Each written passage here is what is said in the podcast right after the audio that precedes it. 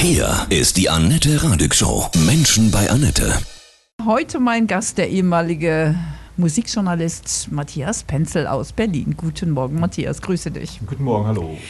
Du bist jetzt auch Autor, Schriftsteller, aber damals, ja, als Queen durchgestartet ist, da hast du die Jungs interviewt. Wann war das genau? Das Interview war 1989. Wow. Es war irgendwie eine komische, verrückte, irre Zeit. Noch bevor irgendwie sozusagen in Deutschland verrückte Sachen passierten, so im Frühjahr ungefähr, wo aber in der Musik schon viele verrückte Sachen waren. Es, waren so, es gab da so neue rockende Bands. Es war Rock war nicht mehr sowas wie äh, nasse Socken oder irgendwie Mundgeruch, sondern war irgendwie überall. Und Queen kam plötzlich irgendwie auch mit einem richtig rockenden Album zurück. Das war irgendwie interessant und verrückt und irre, weil ich ja Queen, das war meine allererste Langspielplatte, die ich mir gekauft habe. Ah, ja. Also We Go Back a Long Way. Wir spielen ja heute den ganzen Tag Queen. Hammer. Das Exzellent. Ist, kannst du dich an diesen Moment erinnern, als du äh, vor 30 Jahren erfahren hast, dass Freddie gestorben ist? Ja. Wo ich es gehört habe, weiß ich nicht. Ich weiß nur noch, wie ich an der Bushaltestelle stand und das irgendwie auf irgendeine Weise darüber nachgedacht hatte. Weil ähm, es war, war ja wirklich irgendwie tragisch und schrecklich. Ich fand irgendwie, irgendwie halt auch schrecklich, dass, so wie ich das in Erinnerung habe, wenige Tage zuvor äh, Freddy über seinen Assistenten, ähm, glaube ich, hatte publik machen lassen oder über das Management, dass er irgendwie eben HIV-positiv sei. Das wurde eigentlich offiziell immer total unter der Decke gehalten. Erstens, ähm, dass er homosexuell ist eigentlich. Obwohl manche Leute fanden, oder danach, oder schon während der Zeit, Queen ist ja so ähnlich wie Tunte, ist ja so ein anderer, so also halb abwertender Begriff für Homosexualität. Aber in England äh, sind die ja immer noch viktorianisch sehr zugeknöpft, die Menschen. Und zwar auch illegal bis 1967 in England. Also deshalb war das so als Thema irgendwie was, was, also vielleicht deshalb jedenfalls irgendwas, was er privat für sich behielt. Aber im Business wussten das alle, also bei der Plattenfirma und so weiter. Und auch das mit HIV, denke ich, das wussten irgendwie auch die meisten schon länger. Meine nur im 1989 dann, als so eine richtig geile, rockende Platte von denen plötzlich wieder kam, nicht mit so komischen Sachen wie Radio Gaga oder, oder Another One Bites the Dust und diese ganzen, das war irgendwie auch mal verrückt und toll und irre. Aber so für die Rocker waren so die Queen in den 70er Jahren so richtig aufregend halt. Ne? Mhm. Was hast du denn gedacht, woran Freddie gestorben ist? Also ich dachte, das war gleich klar. Zu der Zeit lernte ich dann in Journalismuskursen auch, dass man nicht an AIDS sterben kann, sondern an ähm, ähm, AIDS-related Illnesses oder an HIV. Mhm. Ich glaube, das war, das war eigentlich ähm, gleich so offiziell auch klar. Ich fand es so tragisch, wenn man sich denkt, das ist, ist, muss ja auch für ihn sehr schwierig gewesen sein. Auch bei der allerletzten Platte Innuendo, da, da waren ja auch gar keine Fotos mehr, da waren so ganz komische Fotos, weil man merkte, dass er also wirklich schon, fand ich, also wenn man das so halb eh wusste, dass er schon sehr krank ist und dass er in dieser Krankheit das auch so der so ein super, super exaltiert, extrovertierter Typ war. Ja, ich weiß, es gibt ja ganz wenige Leute, die so als Showman so dermaßen auf den Putz gekloppt haben, dass, dass das, was so Privates für ihn blieb und dieses Leiden, das irgendwie, das, das hat, hatte mich damals, das war das, wo ich so vor allem drüber nachgedacht habe. Also nicht mit irgendeinem Resultat, nur dass einem das so irgendwie auch leid tut oder ich meine, so eine Situation muss man ja auch kennen. Und das wissen wir auch heute irgendwie von anderen Menschen, die an Todeskrankheiten leiden und das manchmal ganz bis zum Schluss auch privat halten. Also ne, respektieren kann ich das selbstverständlich. Aber es schien mir so, das, das war so was Bitteres irgendwie noch daran. Ja, und er wusste, dass er stirbt. Ja. Hm. Und er hat vorher auch viel das Leben wirklich aus allen Schalen geschöpft. Ja. Das haben mir also auch viele ja. Leute vorher erzählt. Ja, Rock in Rio, da gab es da diese Geschichten von irgendwelchen ähm, Leuten, die da irgendwie auch gearbeitet haben und die irgendwie gehört haben oder irgendwie aus irgendeinem Grund in sein Zimmer mal reingeguckt haben, was über ein Zimmer oder eine ganze Hotelletage hatte und da sprangen also echt die wildesten Leute in ähm, sozusagen dem herum, was man im Hotel so zum Anziehen noch finden kann. Ja. 1989 war dein Interview. Und genau. äh, für wen hast du das Interview gemacht? Das war für Fachblatt Musikmagazin. Mhm. Und ich kam zu spät an, weil ich irgendwie direkt davor in Dänemark war bei Disneyland After Dark, die so ähnlich waren wie Halloween, also rockend, aber ein viel größeres Mainstream-Publikum ansprechen. Ein ganz seltsames Phänomen. Und da hatten wir morgens den Flug verpasst. Und dann anderen, und da war, da war deshalb die Plattenfirma schon sehr sauer. Und da weiß ich nicht mehr ganz genau, ob deshalb. Jedenfalls war das alles irre. Irre und wirre und langweilig. Also äh, Stuttgart, ein Leihwagen und so weiter und dahin gerast. Und der war, glaube ich, sogar auf mein eines Ohr im Flugzeug irgendwie so zugegangen, dass ich nicht mehr richtig gehen konnte. Und da mit Götz Kühnemund von Metal Hammer dann gleichzeitig das Interview gemacht.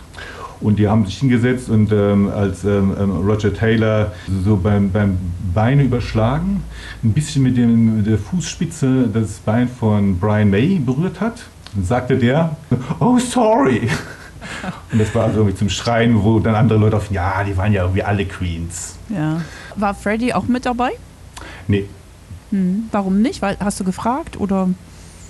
Ähm, ich, ich denke, weil ich auch für die Plattenfirma zu der Zeit auch ähm, so wie so, eine, so, eine, äh, so einen Waschzettel für die ähm, Presse und so geschrieben hatte, also mit so Biografie und allem, dem ganzen Werdegang und zum Album. Das war, das war einfach klar, dass der, ähm, dass der also auf dem Foto war ja in diesem super retuschierten Foto, wo alle, die, alle Bands zu einem Kopf vereint plötzlich an einem Strang ziehen wieder.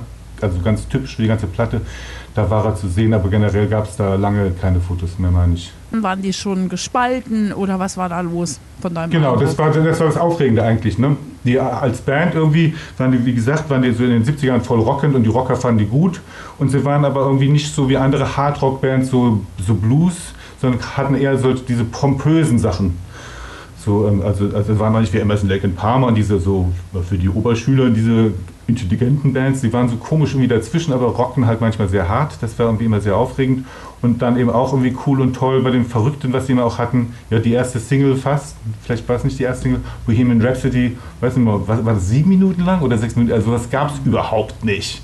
Und mit 400 Zwischenteilen und Sachen, wo man wirklich denkt, also wo, wo leben die? Also das wäre schon irgendwie der absolute Hammer und dann wird es noch ein Hit diese Single. Also die waren deshalb irgendwie immer irre und verrückt und irgendwie toll und aufregend.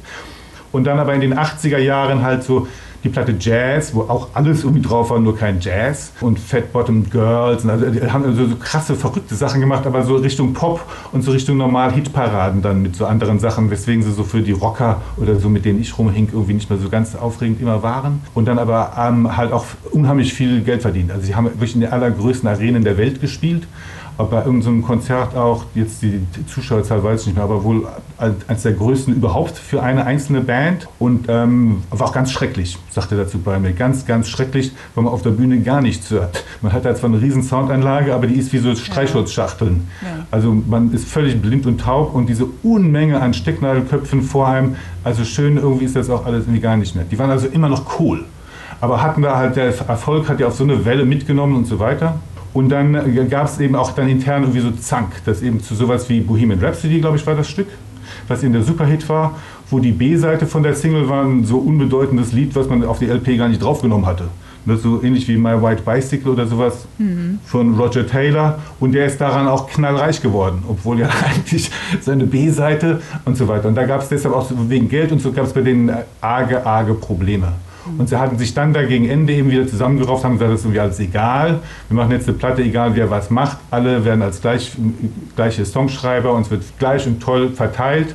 Und deshalb war das auch so ein, so ein anderes, so gemeinsames, so tolle ja, Group Effort, ne, wo wirklich ja. das ganze Ensemble zusammen wirklich an einem Strang zieht. Und das ist so bei, bei The Miracle immer noch so mirakulös, wie sie das hingekriegt haben. Und das ist auch wirklich so donnert, als wären sie so wie, wie eine ganz neue junge Band, die das kann, was die Alten irgendwie alle drauf haben oder so. Und Innuendo war dann ja wirklich wieder auch so ein wirklich ehrgeiziges, spannenderes, also nochmal wirreres, irres Album.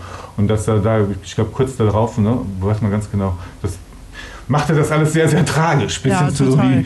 das hat ähm, total ähm, Tiefe, finde ich, auch Innuendo selbst. Yes. Das geht mir ja, persönlich ja. direkt ins mm, Herz. Mm. Das spürt man schon. Und dann Show must go on. Trotzdem irgendwie, trotzdem irgendwie immer, immer weiter nach vorne und nicht irgendwie, trotzdem mit so einer Melancholie irgendwie drin, glaube ich auch. Ne? Also sehr beeindruckend. Hast du sie denn live auch gesehen in der Zeit? Le nee, leider wirklich kein einziges Mal. Das mhm. hieß zu der Zeit auch, also ich war sozusagen, als ich die erste Platte gekauft habe, war ich auch ein ganz kleines Kind noch und sonst kamen die auch da schon damals wegen ihrer Light schon in wirklich riesige Hallen, die so mhm. nicht in meiner fußläufigen Nähe waren. Und da hieß es auch, man muss unbedingt eine Sonnenbrille mitnehmen, weil also pff, da ist so eine Lichtshow, dass da die Leute selbst in der letzten Reihe irgendwie erblinden, wenn man da nicht irgendwie aufpasst. Und wusstest du aber in diesem Moment 1989, als du sie interviewt hast, Queen, dass das so ein Magic Moment wird für dich? Oder dachtest du, ach, naja, Queen Fand ich halt. total, absolut, absolut. Also so meine persönliche Geschichte, die war halt da irgendwie immer verdreht und verrückt, weil ich die irgendwie schon als ganz kleines Kind sozusagen gewertschätzt habe, die eine Platte mit Klappcover,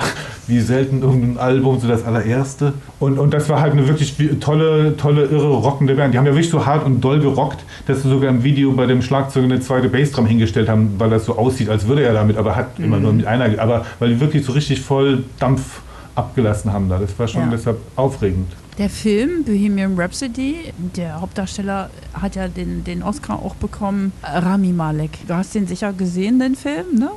Nicht? Hast du nicht? Ach krass. Ja. Weil ich Das hätte noch- gerne. so- Da gab es ja sofort danach waren ganz viele Leute riesig begeistert. Ich denke schon auch, dass ich mir das irgendwann angucken würde. Ich finde immer nur bei so nachgespielten Filmen von Bands und so oder auch Politikern, wenn man die Leute in echt oft gesehen hat, dann ist es manchmal sehr schwierig, sich an diese Schauspieler zu gewöhnen. Das Genau. fällt mir irgendwie schwer. Und weil ich auch immer finde, so wie auch Schauspieler, wenn die bei ausländischen Autoren die deutsche Version vorlesen, ich finde, ein paar Sachen funktionieren in deren Jobs meistens dann doch nicht so gut. Und wenn man eine Band äh, Biopic sieht, wo man die, Schau die, die Originalmusiker gar nicht richtig kennt, dann macht das irgendwie nichts. Aber bei Queen hatte ich da keine Lust gehabt, aber andere fanden das voll riesig. Und dann gab es ja auch gleich solche Videos, die einem da bei YouTube irgendwie die 23 Fehler oder 12 Fehler im Film und so. Und das ist dann manchmal irgendwie auch so ein bisschen kleinkariert. Also, weil das halt für Drama wurden so manche Sachen, ähm, ich glaube nach Live Aid gesteht er den anderen, dass er krank ist, was da noch nicht irgendwie der Fall war. Und die Songs wären da auch falsch beim falschen Konzert und so. Ich, ich bin davon überzeugt, dass es ein wirklich toller Film ist. Aber du hast dich Also, noch nicht reingetraut, quasi. ist- Genau, Ja, genau. okay, finde ich spannend, ja. Irgendwie auch so anekdotisch hatte ich manchmal irgendwie, weil ich so eine Band, Pink Cream 69, ein halbes Jahr lang begleitet habe, also Mhm. für sechs Parts, so die Leute im Hintergrund, der A&R-Manager, der Manager und im Studio in Amerika und auch der Videodreh bei einer der größten wichtigsten eigentlich so Videoproduktionsfirmen, die es damals gab, Doro, mit ähm, Dolezal und Hannes Rossacher.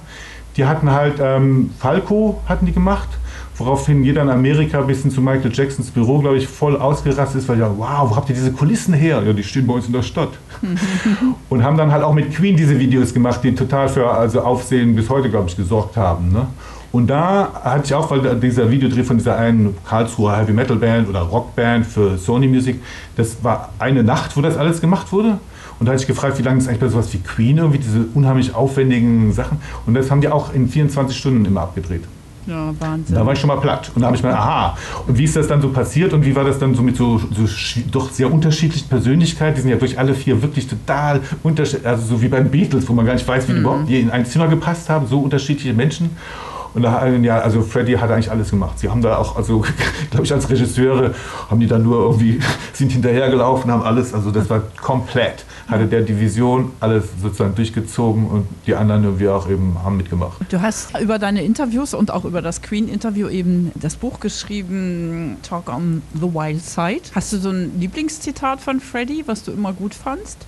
Ich kann mich nur erinnern, wirklich so, so grau, als ich so anfing, eben mich mit Musik so als so Halbkind so mehr und mehr auseinanderzusetzen und jetzt nicht nur die Bravo zu lesen oder so, die hatte ich irgendwie vorher so auch so angeguckt und die Ja. Bildchen ausgeschnitten oder so. Und ich meine, also wie ähm, Musikexpress, so um Weihnachten 1979 oder 1980, Freddie Mercury auch auf dem Cover.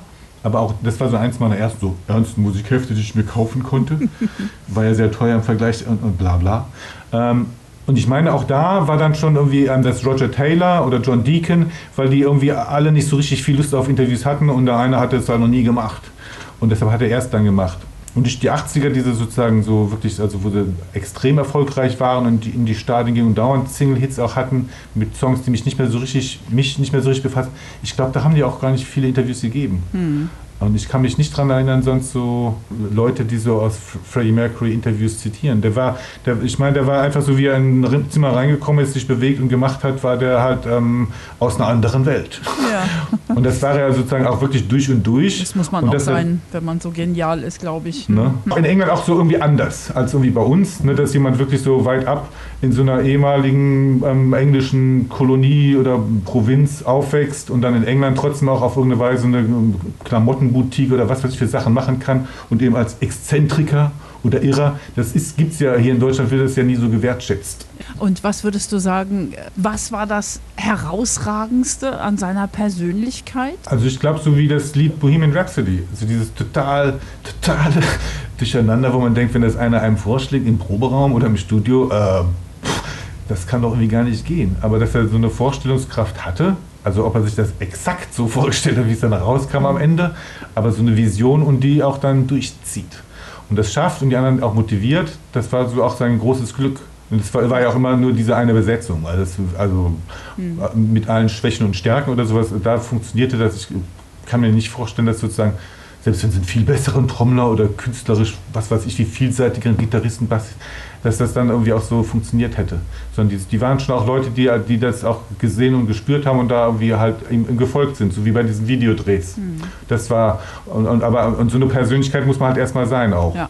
Also, also ein kreativer, göttlicher Schöpfer. Ne? Wie Ja. findest du die, die Al- Alan Lambert-Besetzung? Auch, auch Paul Rogers, der da mal war und auch George Michael und so. Ich, ich finde das. Und der Bassist hat sich da ja auch sehr von distanziert. Ja. Und das finde ich irgendwie auch irgendwie, ohne auch, auch ohne Worte. Also auch das finde ich irgendwie, also die sind halt wirklich sehr verschiedene Leute. Ja. Das war toll. Und, äh, und dieser Bassist ist schon halt irgendwie auch cool. John Deacon, dass der da auch nicht da irgendwie, also jedenfalls nicht allzu öffentlich, da gibt es da keinen lauten Zoff. Und Roger Taylor, das war sozusagen so eins nicht meiner letzten Interviews, aber so, wo ich abends im Konzert war und die Fans, die sind schon aufgestanden, noch bevor der auf die Bühne kam, haben da so dieses, wo sie alle die Arme hoch machen und sonst mit allem. Und es waren nur, nur Dias, die auf den Vorhang geworfen wurden, da sind die schon so ausgetickt, die Fans. Das ich, ja, weil sie da ein Viertel von Queen hatten, waren die voll aus dem Häuschen. Fand- Ja, ich bin da, glaube ich, noch, bevor es losging, dann irgendwie rausgegangen, dachte, irgendwie ist das für mich, irgendwie ist das nichts. Ja. Obwohl äh, George Michael bei diesem Tribute-Konzert, das, da hatte ich schon Gänsehaut. Also das, also der kann ja auch wirklich singen, ne? Also Mhm. ist, oder konnte, der ist ja jetzt auch schon bei Ja. Freddie. Also auch die Entscheidung ist auch nachvollziehbar, Mhm, ne, genau. dass sie das Ja. gemacht hatten. Und, ähm, und da, also sonst war ja auch David Bowie, wo alle Engländer sich tierisch darüber aufgeregt haben, dass der irgendwie sagte, sie hätten irgendwie da oft irgendwie dieselbe Bühne und manchmal dieselben Konzertbill, Mhm. irgendwie wären sie auf demselben und manchmal auch dieselben Betten hätten sie irgendwie geteilt. Die Engländer haben gesagt, oh, ich. Mhm. Völlig außer sich. Bowie und Freddie zusammen oder wie? Ja, also genau, also das, das klang dann so, als er so sagte, wie man das so dahin sagt. Wir haben da, also wie man das so dahin sagt. ne, wir, haben, wir haben irgendwie bei denselben Auftritten oft gespielt, mal der eine vor dem anderen oder sonst wie und wir haben da dieselben Hotelzimmer irgendwie geteilt und dieselben Hotelbetten manchmal oder so in der Art. Könnte ja sein, man weiß es nicht, ne? Also Aber das fanden die halt alle irgendwie, das fanden die alle angesichts dieser schrecklichen Umstände, dass da ein Mann an der Krankheit der Männer irgendwie gestorben ist. Ja. Und dass die Engländer, die waren also alle meine hartgesottenen Rocker, die die schlimmsten Abgründe der Welt schon gesehen haben, man fand alle, also das ging gar nicht. Ganz, ganz, ganz, ganz schlimm. Ja. Und sonst war beim Bowie ja auch eigentlich sozusagen so vergleichbar komisch und lustig. Der wurde so von den seriösen Rockfans und den Leuten, die irgendwie da intellektuelle Essays über Popmusik schreiben, ja auch überhaupt nicht ernst genommen. Weil Glam, wo auch Queen so anfangs zu sein schien, mit irgendwie schwarz lackierten Fingernägeln und den Plateauboots und all diesen, so das hat einfach keiner ernst genommen. Und zugehört haben die Leute ja sowieso immer nur selten, wenn sie sich besonders smart versuchen, über Pop auszudrücken. Ach, ich könnte ja stundenlang zuhören. Aber das können wir alles nachlesen Nein. in deinem Buch, ja? Ja. Talk on the Wild Side. Matthias, ja. du wirst dabei sein heute in den ganzen weiteren Tag. Ah, Wir spielen wunderbar. ohne Ende Queen. Sehr gut, Dreh auf sehr die gut. Kiste. Genau, allerdings. Ne? Was ist dein ganz persönlicher Lieblingshit? Habe ich schon überlegt noch, ne? Mhm. Gerade wenn ihr den ganzen Tag spielt, dann müsste ich ja auch irgendwie an einer Stelle mal auf die Jukebox drücken Ja, dürfen. bitte. Also und sagen, richtig, das hätte ich ja. irgendwie gerne. Also ich mag sehr die B-Seite von News of the World, wo Mhm. so auch, auch irgendwie andere Sachen sind. Die A-Seite fängt gleich an ne, mit We Will Rock You, Mhm. kennt jeder. Totgeiles Gitarrensolo, eins der allerbesten überhaupt, sagt nie jemand, ist aber so, weiß ich. und dann ähm, We Are the Champions und Spread Your Wings ist, glaube ich, schon erst auf, auf der zweiten Seite, weiß ich nicht mehr genau auswendig. Aber Melancholy Blues finde ich sehr, sehr gut und It's Late, It's Late ist auch ganz toll. Ah, also es ja. sind, das, Du das ist dich so aus. vielseitig, äh, dass ich, ich denke auch, wenn jemand sich nicht auskennt, wird, der wird gar nicht merken, dass das alles von derselben Band sein soll. Ja, ich persönlich finde Innuendo super. Da, das ist, weiß ich nicht, das hat mich schon immer, boah. Ja. Und dann, als er mit Montserrat Caballé gesungen hat, als die beiden Barcelona gesungen haben, da, boah, da kriege Ja, ich, für- alle schon beim Aussprechen kriege ich Gänsehaut überall. Aber ist super, ja. Matthias, von Herzen alles Liebe. Na, vielen Dank, Annette. Ja. Immer, immer große Freude. Ja, wir Ne? verneigen uns vor Freddy. Ne? Yes. Dankeschön.